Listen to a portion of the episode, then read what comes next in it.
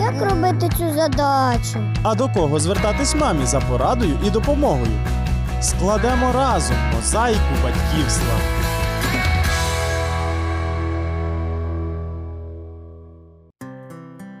Вітаю! У вас було таке, що ви говорите до дитини, а вона ніби вас не чує. Виявляється, інформацію можна не сприйняти або зрозуміти неправильно через існування комунікативних бар'єрів. Про те, як ці бар'єри впливають на наше спілкування з дітьми, у нас була можливість розпитати психолога Аллу Капацину. Алло, вітаю вас. Здравствуйте.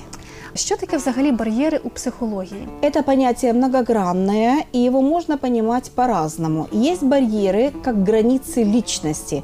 Границы физические, границы духовные, границы душевные. А есть коммуникативные барьеры, то есть какое-то недопонимание, которое возникает в процессе общения между людьми или же между родителями и детьми.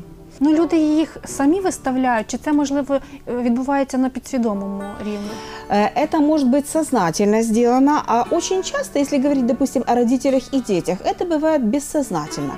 Почему они вообще возникают, эти барьеры? Потому что у каждого из нас есть некоторые фильтры восприятия. Ну, условно говоря, фильтр – это, так, ну, символически говоря, это воронка, через которую проходит информация извне. И что попадает в наш внутренний мир? Та информация, которая нам понятна, важна, ценна, значима, она попадает э, в наш мозг, и мы начинаем над ней думать, как-то ее переосмысливать, как ее можно применить к себе. Тобто має а то, вже что- спрацьовує якийсь наш досвід. Да, так? да, скорее всего, это опыт. А та информация, которая не соответствует нашим ценностям, нашим потребностям, нам непонятна, она просто пролетает мимо, как, как нераспознанная и ненужная. Ну можна сказати, що в цьому є якийсь і позитивний аспект. Да, вы знаете, далеко не всякая информация нам на самом деле нужна. И вообще сегодня психологи говорят, что человек перенасыщен информацией, ее слишком много мусорной, ненужной информации. И в этом большая проблема даже для душевного спокойствия, потому что чем больше ненужной информации, тем больше у человека душевного смятения. Поэтому желательно ненужную информацию отбрасывать. И тут все-таки хорошо, что есть у нас вот эти фильтры восприятия, потому что то, что нам не надо, ну, оно нам и не надо, оно нам не должно осложнять нашу жизнь. А може таке бути, що у дитини немає цих бар'єрів, немає Да, цих вот, фільтрів? кстати, да, у ребенок, вот ребенок пока еще он не защищен достаточным Досвіду мало. жизненным опытом, он не защищен, совершенно верно, вы говорите, да. И э, тут э, вся информация, которая идет к нему, очень часто им воспринимается и усваивается совершенно не критично. И вот тогда мы видим, что у ребенка есть какие-то не совсем правильные формы поведения, а откуда они взялись, а это как раз та информация, которая проскочила в психику, неосознанная, не переработанная, и вот она может даже закрепиться как неправильная форма поведения А як тоді допомогти дитині їх якось виставити? А, Вообще, значит, очень важно все-таки, какой микроклимат в семье и какие принципы христианские ребенку прививаются в семье. Если семья живет правильно, в согласии со Словом Божьим, то у ребенка создается такой духовно-душевный иммунитет к тому, что чуждо системе ценностей семьи. Поэтому очень важно, чтобы семья была здоровая в христианском отношении, с хорошим педагогическим потенциалом. И это уже само по себе есть защита. Но если все-таки так случилось, что к ребенку пришла какая-то неверная информация, и он начинает каким-то образом ее пытаться внедрить в свое поведение, тут важно вовремя, вовремя родителям это заметить и с ребенком обговорить, обсудить эм, достаточно так подробно, а, Почему ты так думаешь, сыночек? Почему ты так считаешь, доченька? Давай поговорим. Вот откуда ты это услышала? Без, без насилия, потому что если ребенок услышит нотку насилия, он может закрыться, и беседа может не состояться. Поэтому так на равных сесть и говорить, вот я смотрю, что ты начинаешь себя вот так вот вести, и описать, как вести. Ты знаешь, это поведение, оно не очень правильное, потому что в будущем э, даже вообще неправильное, в будущем оно может с тобой, с тобой сыграть злую шутку, и ты можешь пойти по неправильному пути и описать, чем это чревато. Ребенку это нужно разъяснить, рассказать.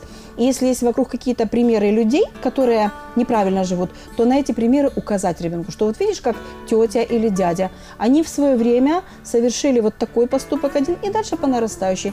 И теперь мы видим, что у тети и дяди жизнь не задалась.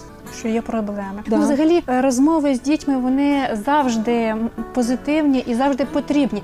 Але навіть тут можуть спрацьовувати ось ці бар'єри комунікативні, тому що дуже часто діти таке враження не чують батьків. Да, Ну есть і ми такое. маємо признатися, що визнати, що і батьки часто не чують дітей. Бывает Чому? и такое, бывает такое. Ну, о, у родителей тоже есть такое некоторое понимание, не совсем правильное, что вот я родитель, я лучше знаю, что нужно моему ребенку. Мнение ребенка в данном случае не заслуживает внимания. Я как мама, как папа лучше знаю, что для ребенка, что ему дать, подарить, купить, куда его отвезти и так далее и тому подобное. Значит, тут нужно э, научиться выслушивать чувства ребенка. Если мы видим, что он чем-то недоволен, и нам нужно как-то эту ситуацию прояснить, опять-таки садимся и разговариваем. Глаза на уровне, одинаковом глаза, и начинаем. Что ты чувствуешь по этому поводу? Что ты думаешь? Э, Как ты думаешь, правильно это или неправильно? Тут, мабуть, А как- треба уже контролювати себе, щоб знову не почати повчати, правильно? Да, тут важно услышать, тут, Выслухать. тут должна быть беседа почти на равных. Значит, что ты думаешь, что ты чувствуешь, и скажи, пожалуйста, самое главное, развивать прогностическое мышление. Вот скажи, вот то, что ты сейчас хочешь сделать и дальше будешь делать, как оно может отразиться на твоем будущем? Если ребенок говорит, не знаю, как отразиться, ну тогда описать перспективу. Сказать, если ты так будешь продолжать дальше, то смотри, что дальше будет с тобой. Вот это, вот это и вот это. И описать все негативные последствия. Ну а якщо дитина таке враження, що не чує тебе, чи не готова сприйняти твої слова. е, Чому в підлітковому віці діти е, часто м, батьки для них ну, і не, не авторитет, В принципі? Да, потому что бывает такое и не бывает, это закономерность, это всегда так. Э, Как правило, у детей лет в 12 называ- начинается э, такая реакция э, протеста и освобождения от родительской опеки. Это описано во всех практических книгах по возрастной психологии, это явление присуще абсолютно всем детям. Автономизация психики, отделение от родителей, Э, дети выставляют такие заборчики от взрослых, меня никто не понимает, я вот такая или такой ребенок, значит, папа, мама – это мои какие-то там застарелые, устаревшие люди, значит, и я уже сам дальше знаю, как мне дальше, и начинаются всевозможные такие протестные формы поведения, такая нарочитая демонстративность, бунтарство, там, одежда там э, такая экстравагантная, какие-то экстравагантные формы поведения. И надо сказать, что это присуще абсолютно всем детям. И этот период, он, как правило, недолгий. Это где-то может года два, с 12 до 14, может быть до 15. В 15 лет просыпается самосознание, начинается самовоспитание, и поведение становится более зрелым, более адекватным.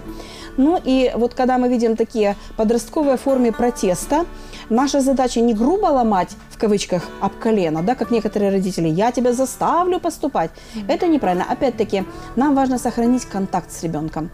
И э, в это время, хоть нам может это и неприятно, и где-то нам хочется применить более какую-то грубую форму воздействия, все-таки продолжать разговаривать, разговаривать и не терять теплого эмоционального контакта с ребенком. Потому что если мы этот контакт утратим, то потом очень-очень сложно его в дальнейшей жизни восстановить. Это А такой які- критический период. А які тоді, можливо, правила розмови в цьому віці? Ну як ось вони поставили цей, як ви кажете, плід чи м, Забор, ограду, так. Як знайти ось ці тріщинки, які допоможуть таки нам достукатися до дітей?